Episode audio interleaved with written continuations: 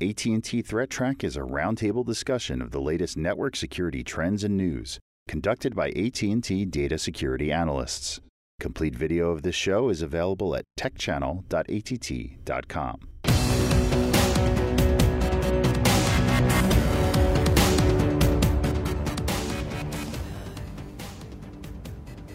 Hello, welcome to AT&T Threat Track for July 15th, 2014. This program provides network security highlights, discussion, and countermeasures to cyber threats. Today I'm joined by Matt Kaiser. And Matt, how are you doing this week? Pretty good. Uh, being pulled in all sorts of different directions, but that's pretty usual for me. Yeah, well, that's the security lifestyle, right? it's always something new and when you least expect it. Uh, also joined here by uh, John Hogeboom. And how about you, John? Same thing, just keeping my head above water. Keeping your head above water. Trying. So we're all keeping busy. That's uh, that's a pretty clear sign. And uh, Jim Clausing online here. Welcome, Jim. Thanks, Brian. Yeah, I'm working on some enhancements for one of our analysis environments, but uh, keeping busy. Okay, very good. And I'm Brian Rexroad, and uh, happy to have you with us today. Uh, first thing we're going to talk about here today is um, I guess uh, researchers have been uh, taking a look at uh, password wallets. And uh, Jim, what can you tell us about it? Yeah, there's uh, been a, a, lot of attention to a, a, paper that's going to be presented next month at a security conference by um, a couple of researchers at UC Berkeley. I think it's Berkeley. Mm-hmm. Um, and they they looked at four uh, popular password managers and found some issues with them. And uh, a, lot of the stories have been have been making this out to you know, oh panic, you know the sky is falling, mm. password managers are no good, and that's not really what I take away from from reading the paper. But uh, they looked at um, four of these password managers, web-based password managers, um, only one of them was one that I was really familiar with, and that mm-hmm. was LastPass. Mm-hmm. Um, that actually happens to be one I use for my personal stuff at home. Um, but they also looked at RoboForm, My mm-hmm. One Login, Password Box, Need My Password. Um, and basically, what they found is uh, that there were a couple of issues. Um, one with uh, one of the big ones that they were that a lot of these stories are highlighting is with the bookmarklet uh, feature of LastPass, which um, basically allows you to uh, have LastPass automatically log you in to websites. Mm-hmm. Um, and, and uh, specifically in uh, in web browsers that you can't integrate it in other, in another way. Um, and you know, yeah, that that's an issue. It was fixed uh, almost immediately after they uh, were informed. The folks at LastPass were informed of the vulnerability in 2013, so it hasn't been a problem since September of last year. Um, another one of their uh, vulnerabilities that they found, and they seem to spend a lot of time talking about LastPass, mm-hmm. since that seems to me to be the most popular of the ones they looked at. The other one was a, a cross site request forgery issue, and this one could actually be uh, kind of a big deal if you use LastPass's one time password function. Um, basically, they this would it make it possible to steal um, your encrypted password vault, and then they could try to hack that offline. Mm-hmm. Um, there, there are ways to protect yourself against some of these things. Um, four of the five uh, folks fixed the vulnerabilities uh, immediately after they heard about them. The other one, the researchers hadn't heard back from. Um, it's not going to get me to stop using uh, these because I just have too many passwords hmm. to try to keep in my mind, and right. this allows me a, a, a, software product that I can use to generate secure, you know, strong passwords and keep them encrypted. I turn on the two factor authentication to even get into my password vault. So that, mm-hmm. you know, is an additional level of security. Uh, but one of the things that this really brings up is this is another piece of software. Software is going to have bugs. It is not, you know, it, if you integrate it in with other things, you know, if you use it directly in your browser, you know, then potentially there are ways going through the browser to get at it.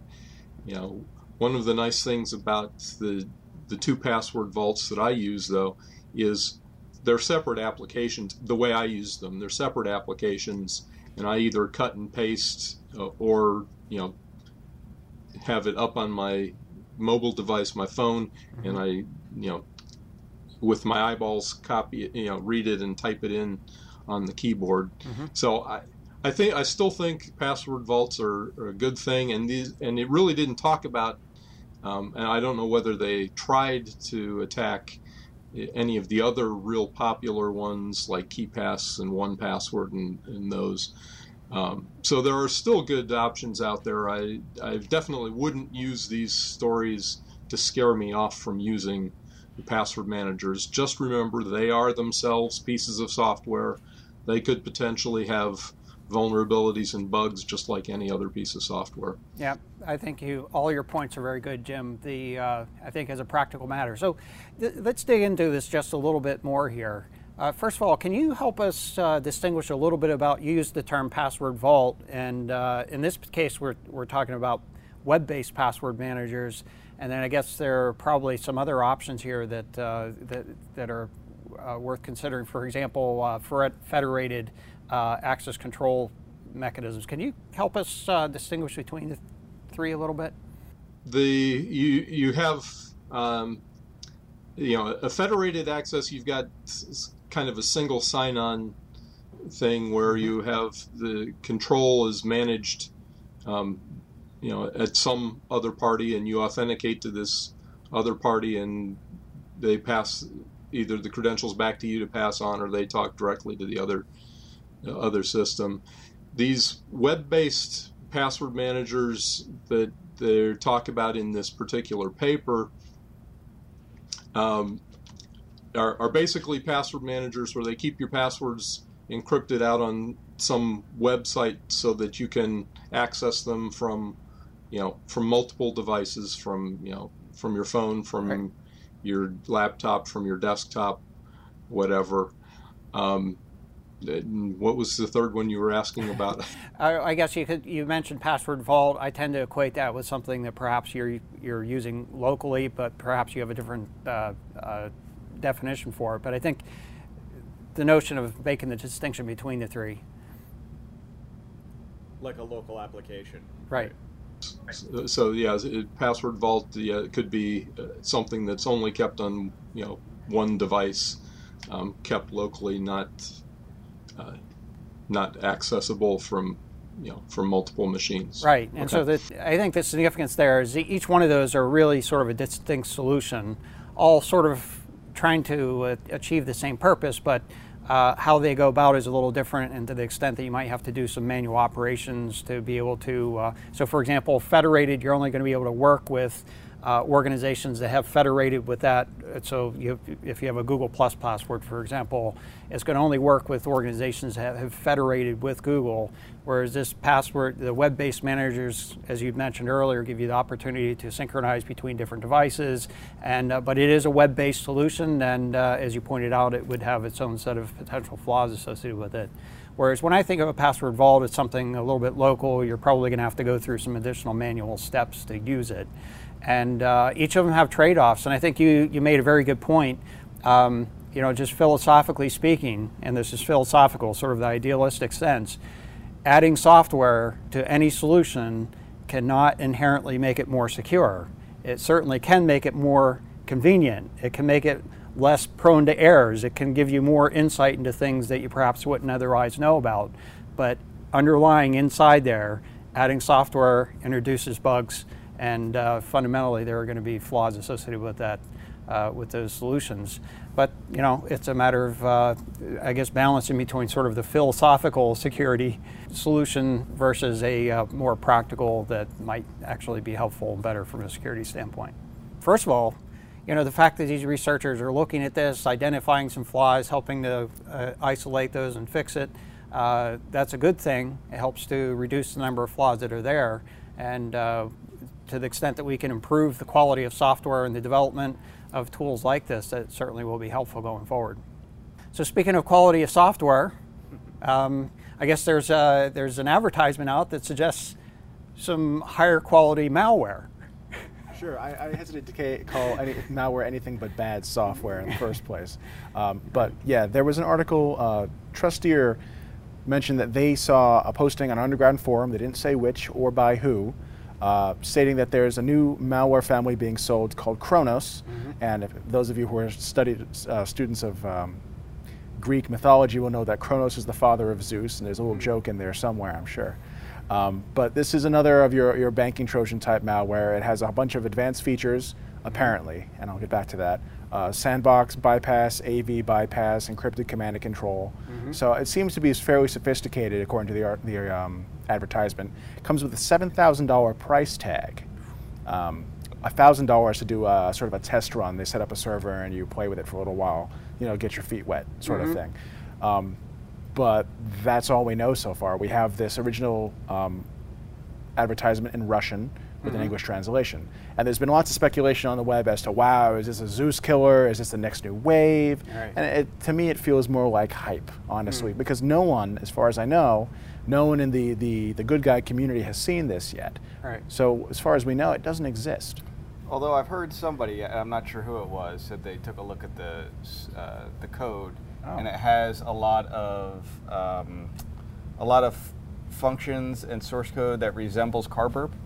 So mm. it oh. might be an offshoot of the Carberp family. So is this not the same um, as, as Zberp? Because I've heard of Zberp, which is a Zeus Carberp hybrid that came out. I don't point. know if yeah, I'm not sure if it's a hybrid or, but they said there were some some functions in there that looked very Carberp like. Okay, um, interesting. But uh, you know, you know, like you said, myself, I haven't actually seen a sample of this yet. I'd like to, mm-hmm. to kind of get a better feel for what it looks like and how it behaves, uh, especially from a network standpoint. Mm-hmm. Um, but uh, you know, uh, up until now, we're not really sure, other than some hearsay and, right. and people right. advertising in underground. Well, I think just the conversation you just had here is a very, uh, very um, valuable one in the sense that, uh, you know, one of the things we've been saying is that there's very little revolution in malicious activity. And I think this is a pr- pretty good example here where even this new advertised thing is suggesting, you know, it's looking like it's perhaps a derivative and perhaps improvements or subtle, maybe maybe more aggressive in some cases, but improvements on something that already exists. Now, obviously, we're, we're speculating a little bit here, but obviously, uh, it's uh, it's not going to be completely completely different. It's rare that there's revolutionary change in malware and sometimes when we have seen that, that's been really special, like APT type things, mm-hmm. uh, like Flame and things like that, where you know it was somebody off on the side working independently that came up with something completely new. Versus a lot of this crimeware seems to be very iterative, uh, mm-hmm. for the most part. Okay. So. so, Matt, what else have you been hearing about this? Oh, that's basically everything. Um, ex- okay. The the seven thousand dollar price tag I originally thought was fairly high, but mm-hmm. apparently. Um, and I'm trying to remember the name of it. There was another family that recently sold somewhere in the 10,000 to 15,000. That's U.S. dollars mm-hmm. range. So it's not unreasonable, but it is um, a bit high, in my opinion, for a family of malware that is, as far as I can tell, untested. And again, right. I, we've got sort of competing stories here as to what it actually truly is. Mm-hmm. But whatever its lineage is, I think, is the more important part. You know, is it good code? Is it you know if it is originally Zeus or, or Carberp, maybe that speaks mm-hmm. to the mm-hmm. quality of the code. But also whoever's advertising it on the other ground, if they have their own reputation to go along with it and say, hey, I've right. been here for X number of years, you know who I am and the quality of my product, that also allows them to sell at that rate. Yeah, absolutely. That's one of the challenges. Is if you're coming out with a new brand name, in effect, mm-hmm. do you really have a market? That's a, do, do you have a really a brand recognition, or that? And in, in this kind of community, there needs to be a certain amount of trust associated with it because part of the objective here is to be able to uh, run this in, in, an environment not be detected, to be able to be successful doing things in, a, in some fairly complex ways. So, uh, developing some trust here is important. I mean, obviously, these people are going to be developing or dependent on that trust to help hide from their criminal activities, right? To, to hide from law enforcement, certainly. Right. So that's uh, an aspect of this that it's uh, it's probably not enough just to have a good product. You have to have a reputation and uh, perhaps a stake in the game to some to some extent. Certainly. Right. All right. Well, it's uh, certainly good information to know about. Hopefully, in advance of actually having to experience this problem, and we hope that uh, it doesn't turn into into fruition in the long in the long run here. So uh, next item here, I guess uh, we were talking about this earlier.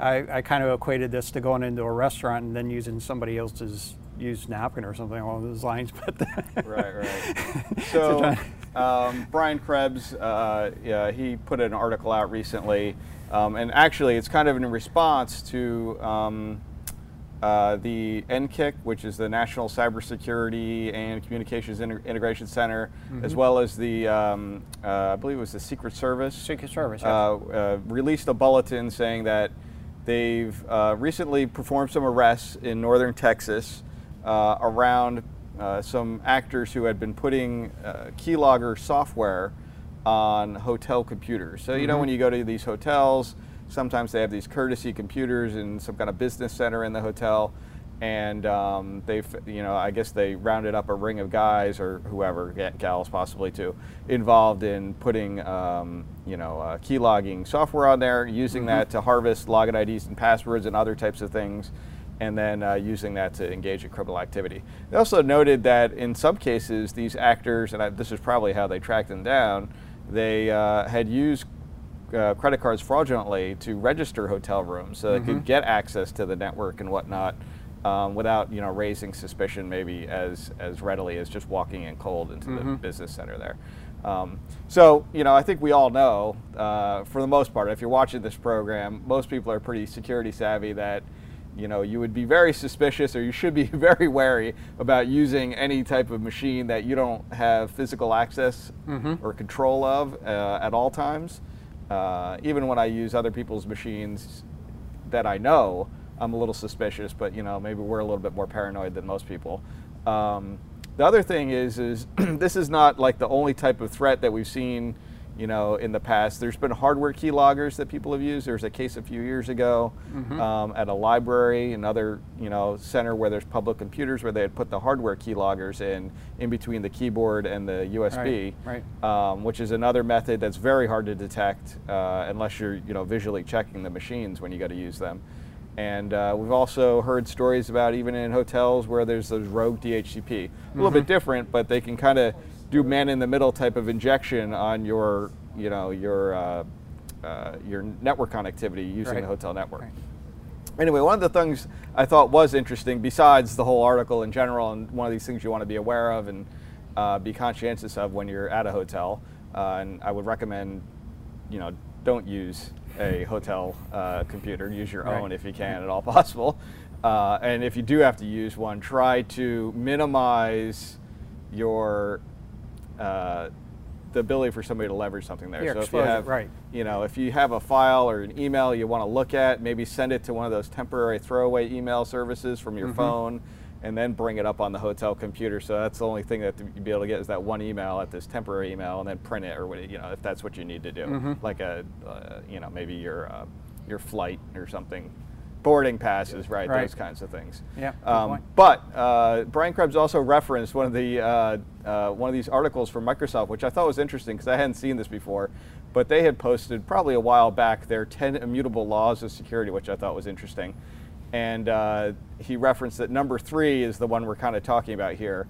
Uh, we have it up on the screen. If a bad guy has unrestricted physical access to your computer, it's not your computer anymore. So basically saying, you know, uh, don't trust a machine that you don't have physical access to uh, at all times, because that's one of the main tenets of if you can physically access a machine, it's basically game over. Mm-hmm. There's really no way to protect a device if somebody has physical access to it, because there's so many different ways to take control of that device.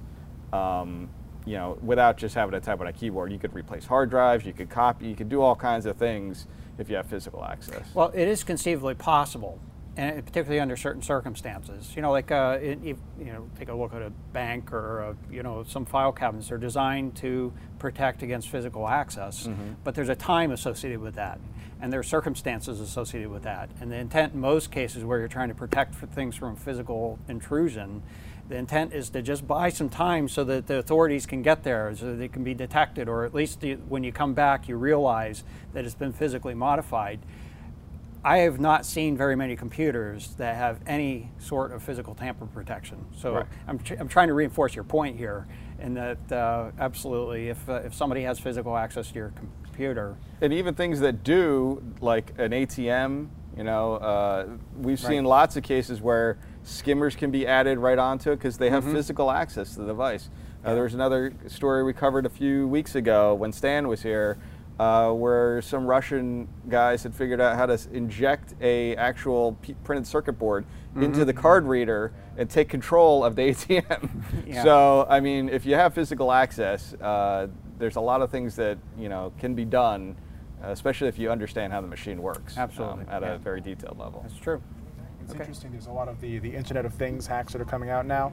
You know, a lot of people are assuming it's the vulnerabilities are inherent because they're attached to the network. Mm-hmm. But actually, a lot of the really interesting research is people who are buying these things, taking them home, put them on the workbench, you know, ripping information out of the, the, the hard-coded chips and finding mm-hmm. encryption keys, and then going back and doing it over the network with even more knowledge. Right. It's at that point it becomes a real like everything attached to the sorry everything connected to the internet is vulnerable, but only because the, the work has been done against the physical device prior. Yeah, absolutely true. Right. Yeah, good point.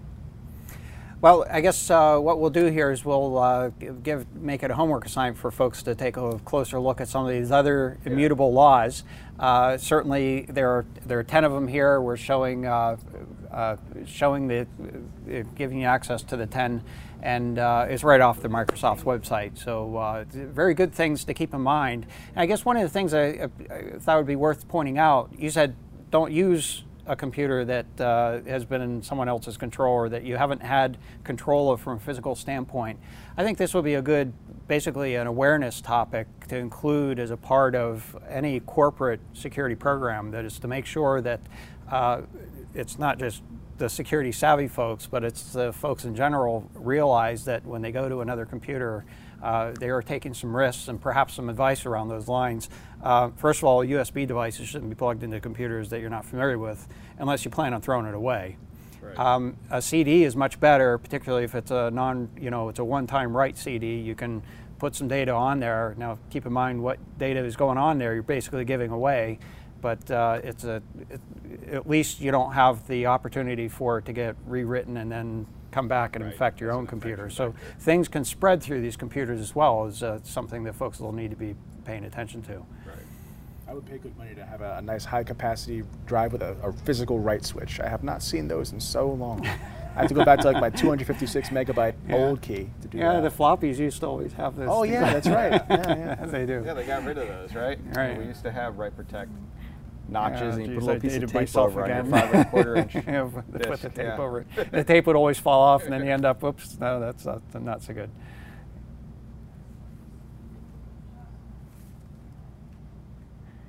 Yeah, right. the USB thumb drives I've seen, they have you know write protection ones, but like you said, they're very hard to find. Yeah.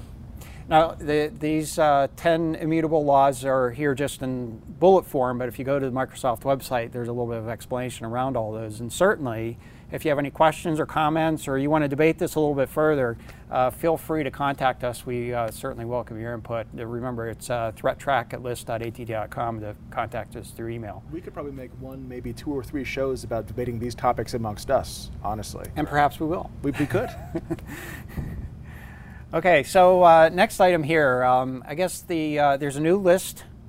Uh, there are new forms of blacklist coming out in different uh, different ways. And uh, Matt, can you tell us a little bit about this new one that's come out? Sure. So abuse.ch uh, has been around for a while. Mm-hmm. Um, they're most well known for the Zeus tracker list, which where they track the different locations of known Zeus command and control. It's been very helpful to us, I know. Mm-hmm. Um, they've just released a new blacklist. They're calling the SSLBL SSL blacklist. And what they're doing is they are publishing the SSL certificate information for known malware command and control.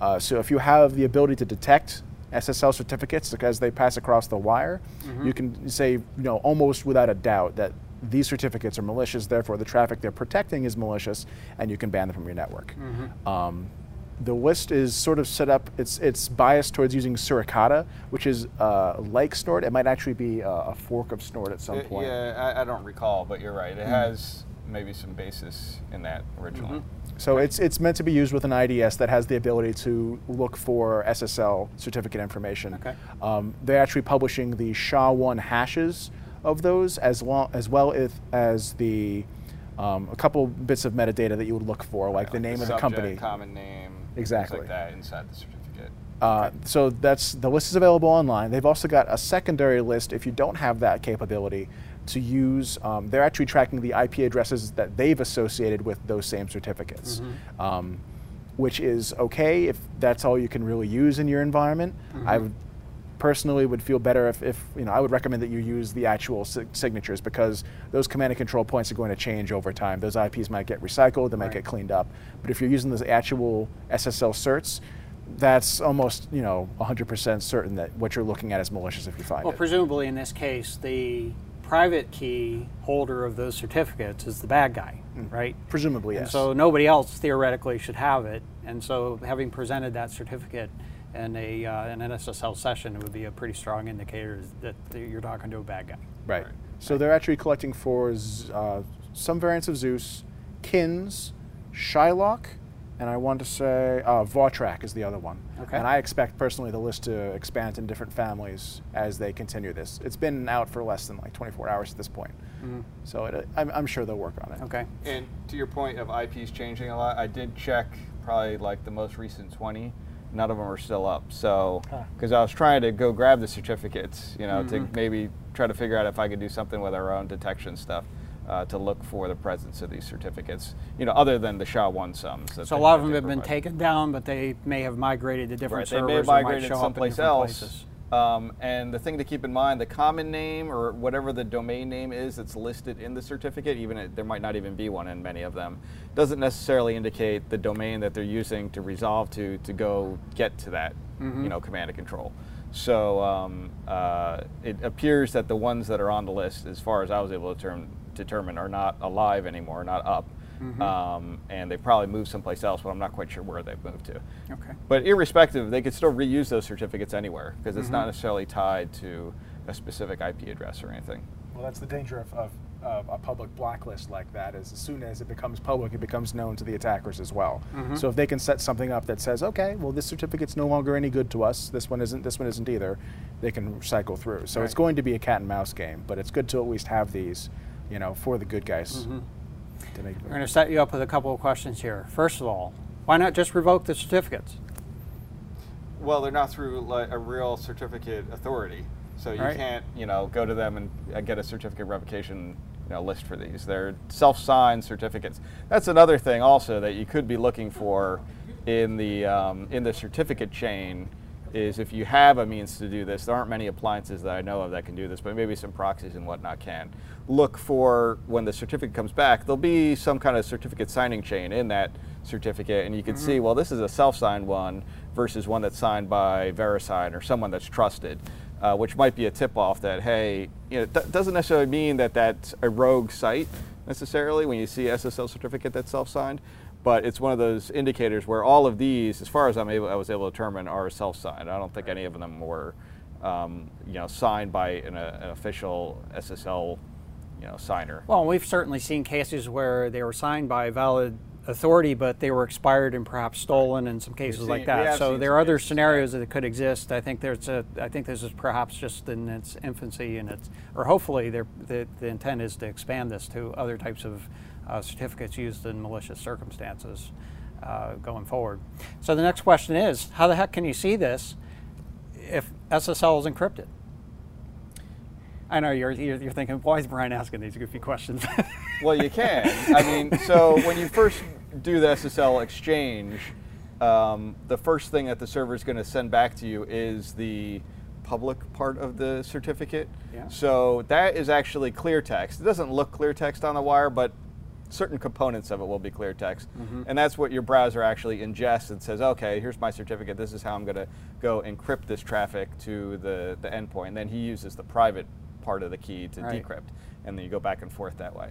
Um, so the very first part of that session setup of your SSL session that is transferred in the clear, if you have an appliance that can you know recognize that that's happening and maybe save off that certificate or do some analysis of it, you'd be able to tell, okay, this is one of the ones that's on the list here. It's got the mm-hmm. same SHA-1 sum, or maybe the certain components like the common name or the the uh, uh, uh, subject, or there's a couple other fields in there uh, that are in this certificate, are you know match what are in there.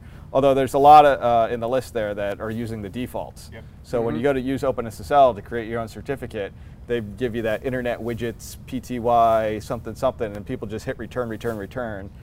And there's a bunch of certificates like that on the list. So you really need to look at that SHA-1 sum, which would be unique. That would, you know, very accurately specify that this is the certificate that they're talking about that you're also seeing. Okay.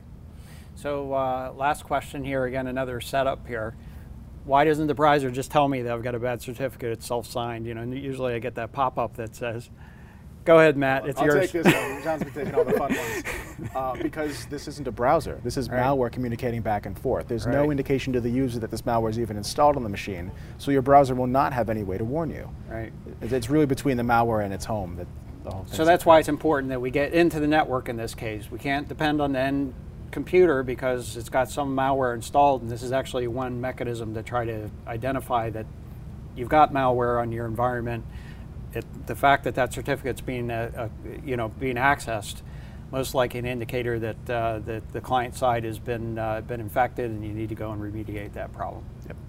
All right. Good deal. Okay, so that's. So one last thing I would mention about sure. this is that um, I find it interesting that they're releasing SSL certificates um, as a indicator, a form of a network observable, yeah. which is not very common. I know a- a- uh, Mandiant has done this with the APT1 report, but it's not a very common indicator. And this is probably the first mainstream one that I've really seen, mm-hmm. you know, publicly that's going to be refreshed on a regular basis. And I think it's interesting in that, you know, I think we struggle, and probably other people struggle, in collecting indicator data and figure out how do I now how do I ingest this into some kind of system mm-hmm. that I'm going to you know keep all of my indicators and observables so that I can push that out to my various devices that are going to look for this and help protect my enterprise and whatnot. Right. So just another hiccup of oh I wasn't expecting this. I've been looking for URLs and you know bad email senders and you know those types of things are pretty commonplace uh, in terms mm-hmm. of indicator data but ssl certificates haven't so now some people are going to have to retool and think oh okay i'm going to figure out how i'm going to store this in my database and things mm-hmm. like that. So just another thing. Yeah, absolutely. This is something you can go to your, uh, if you have an IDS vendor that you're working with, to, to talk with them about it, or if you have a proxy on your interface to your enterprise, you can talk to your, uh, you know, your, your vendor that provides your proxy tools. And uh, the onus is on them to really make this information useful in many cases. Right. right. right. All right. Okay, so let's uh, let's take a look at the internet weather for the last week or so here. And the first item here is scam probes on port 1521 TCP. Uh, that port is associated with it's actually the default port for uh, Oracle SQL database. And um, you know Oracle has a lot of products now. MySQL is actually a product owned by Oracle as well. Uh, this is not the MySQL database. It's the, uh, the sort of what we consider the traditional SQL database platform. But in any case, we're looking at 30 days of data here, and uh, what we're seeing is, I guess, over the last week or so, a little bit more, perhaps the last two weeks at a, at a, lower level, some scanning activity. And uh, I guess my, my guess here is that this is anticipatory.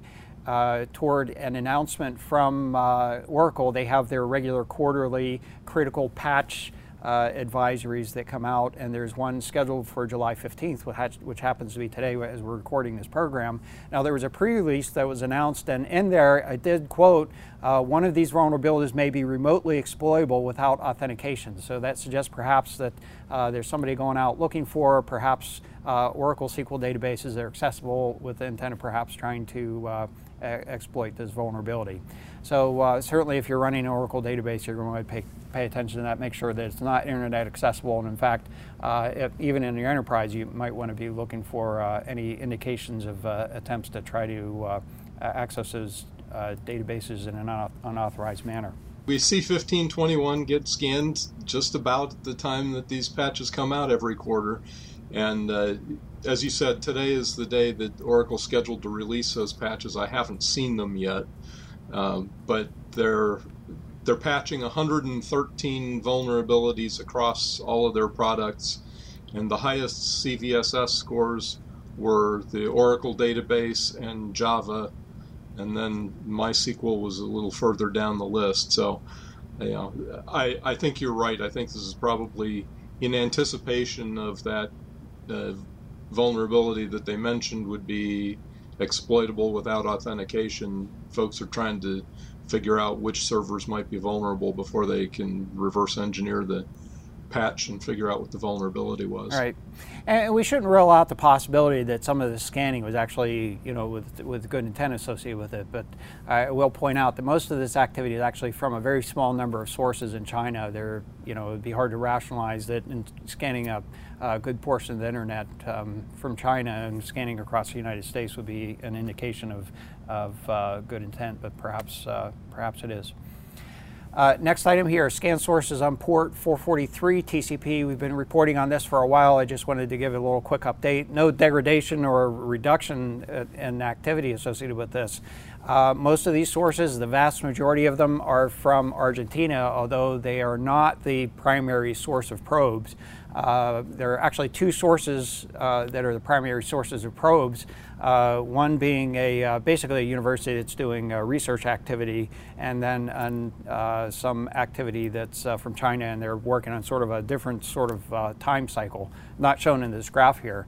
I am showing 90 days of activity here just to sort of point out again, I think we showed this in a previous program, that there are really two episodes of this activity. We're in the second episode of activity that is a large number of sources from Argentina that are doing scanning activity on this port. Uh, next item here is scan probes on port 623 UDP. Uh, this is associated with ASF, that's uh, Alert Standard Format, uh, the Remote Management and Control Protocol. And uh, we've talked about this a little bit before. I'm showing 90 days of activity. And uh, it's a regular probing activity that is, uh, there's probing activity that's kind of recurring on a day to day basis. Uh, there are some exceptions to that. And again, we're looking at 90 days of data in this particular case, so I could uh, basically show where this activity has started and how the, that profile has changed. Um, it appears that uh, the, the so primary source of this activity is uh, sort of a research or security research activity. And uh, my guess here is that uh, they're looking at it as a potential reflection or amplification protocol. Again, this is a UDP protocol, so the source address could be spoofed. Um, there may be circumstances where you can solicit a large response from uh, the, this application on port 623, and uh, that would make it a potential for uh, using it in amplification or, or reflection attack activities. Uh, so based on that, I went and took a look to see if there were uh, any signs or evidence of reflection attacks using this port and uh, did not find any up to this point. So uh, hopefully we're safe on this matter. I suspect there aren't that many applications that are exposed to the internet to have this, but um, you know certainly that's a possibility that there would be. But uh, it is a good point. This is a remote management protocol. That's a good point as well. Yes, and uh, so the uh, the motive may in fact be to uh, gain access to systems that would be remotely manageable and perhaps to right. yeah, the scanning perform other activities. To identify them. Right. It might not be necessarily for reflection, but. Yeah, very good point. Uh, next item here is uh, just sort of an update on uh, the ZeroAccess botnet. And uh, what we're looking at here is the P2P activity associated with ZeroAccess over the last two years. Uh, thanks to John for being able to basically go back and assemble this information over the last two years and, and get it available. Now, this botnet's generally been associated with a click fraud activity and it was disrupted twice. Uh, first in, uh, I think, late July 2013 by Symantec, And then uh, again, what we uh, refer to as a takedown, I'm going to call it a disruption at this point, in December 2013. Uh, but what we've seen recently over the last, I would say, last three weeks or so, are numerous indications from different sources, different, different circumstances, and evidence of activity that suggests that this botnet is active again. We're not so sure that it's doing or at least not significant amount of recruiting into the botnet itself. As you can see, that the activity recently over the last few months has been, you know, kind of a downward slope. Not uh, a whole lot of new members, but we're see certainly seeing cases uh, or indications that the botnet, perhaps what is remaining, is being used for, or at least prepared for use in uh, nefarious activities, uh, perhaps resuming that click fraud activity. Taking a look at the top 10 most probed ports, uh, top of the list we have here is port 22. That hasn't changed since last week. It was uh, the top last week as well. Uh, next item is port 445 TCP, which we typically see on this list. 53 UDP, uh, which has moved up a few slots, uh, actually seven slots from, uh, from last week. 3389 TCP, that's re remote desktop protocol, followed by port 23 Telnet. Uh, port 443 TCP, we talked about that a little bit already. Port 80 TCP, 1433 TCP, and then uh, uh, followed by uh, 8 TCP, which actually is a ping request, and then uh, uh, not a very strong indicator of what's actually going on there. And then last on this list is port 8080 TCP. Uh, taking a little bit of a closer look, uh, since port 22 TCP was at the top of the list here, we talked about this last week as well, well but uh, I thought I'd revisit it because it continues to, be, to, uh, to show sort of a, a climbing trend.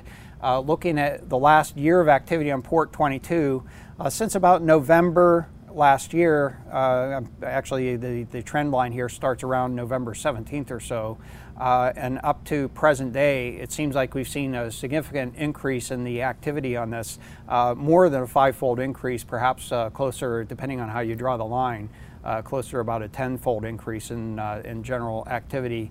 And in fact, what we're seeing, it's probably a little bit difficult to see in the graphic, but uh, actually some spikes that are, what I'll say, are new records in terms of probing activity on port 22 uh, over the span of the last two years. So uh, something significant to be uh, paying attention to. If you have any SSH uh, exposed on the internet, you're going to want to pay attention to that. Uh, make sure that you're not subject to brute force attacks.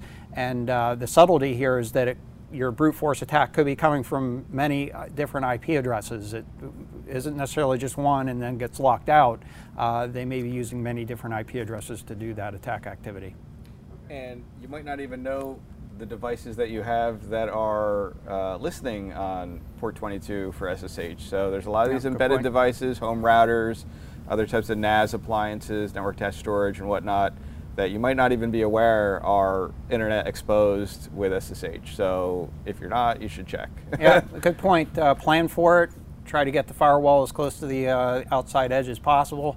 And uh, even then, identify your address space, scan it, try to identify uh, services that you didn't expect to be there. And I left out a big one, which is your uh, DVRs. You know, yep. your security camera DVRs, which happen to be a lot of the lion's share of these infected devices. People tend to open these up or, you know, set them up as like a DMZ machine so that people on the outside can get access to them. So maybe from your phone or whatever, you can go look at your web cameras that you mm -hmm. have in your business or your home. And when you do that, sometimes you're inadvertently exposing the SSH port as well. Yeah, absolutely true. Okay, next item here is top 10 most sources probing, and uh, this is uh, not seen a lot of movement since last week. Top of the list, port 443 TCP. We talked about those uh, primarily sources out of Argentina, followed by port 445 TCP. We're going to take a look at that in a moment here, uh, and then followed by port 23 TCP, 8080 TCP, 80 TCP, and uh, the rest of these here are actually uh, actually two of them are associated with gaming John, you keep correcting me on this. Port 3128. Uh, that was associated with gaming. That's uh, yeah, Squid proxy. Squid proxy. Yes, yeah. thank you very much. And then uh, then followed by port 8081 TCP. So uh, taking a look at again the last two years of uh, trending activity associated with scan sources on port 445 TCP. Uh, this is uh, primarily associated with the Conficker infection, and uh, it is diminishing somewhat but not significantly, or not as significantly as we'd like to see. Um, and just to put it into relative terms here, Uh, about two years ago, we were seeing on the order of about 27 million, uh, or excuse me, 27,000 sources they were scanning on this port. Uh, from our perspective, and this is a specific perspective, and then relatively speaking, we currently see on the order of about 20,000 per hour. And so, uh, again, diminishing, but not uh, as significant as you'd like it to be. Uh, not even uh, to this point where we've seen uh, a third of them go away at this point. So that's our show for today. If you'd like to get in touch with us, you can email us at threattrack at list.att.com. And you can get notices of new episodes through uh, Twitter. Our handle is at threattrack, and we certainly welcome your feedback there as well. The uh, ThreatTrack vi- video is available in two places on the AT&T Tech channel. It's att.com slash ThreatTrack, as well as on the AT&T Tech channel on YouTube. Just search for Threat Track and you'll find it there. Uh, there's an audio-only version also available on iTunes. I'd like to thank you for joining us today. Thank you, Jim, online, John, and Matt. And uh, I'm Brian Rexroad. We'll be back next week with a new episode, and until then, keep your network safe.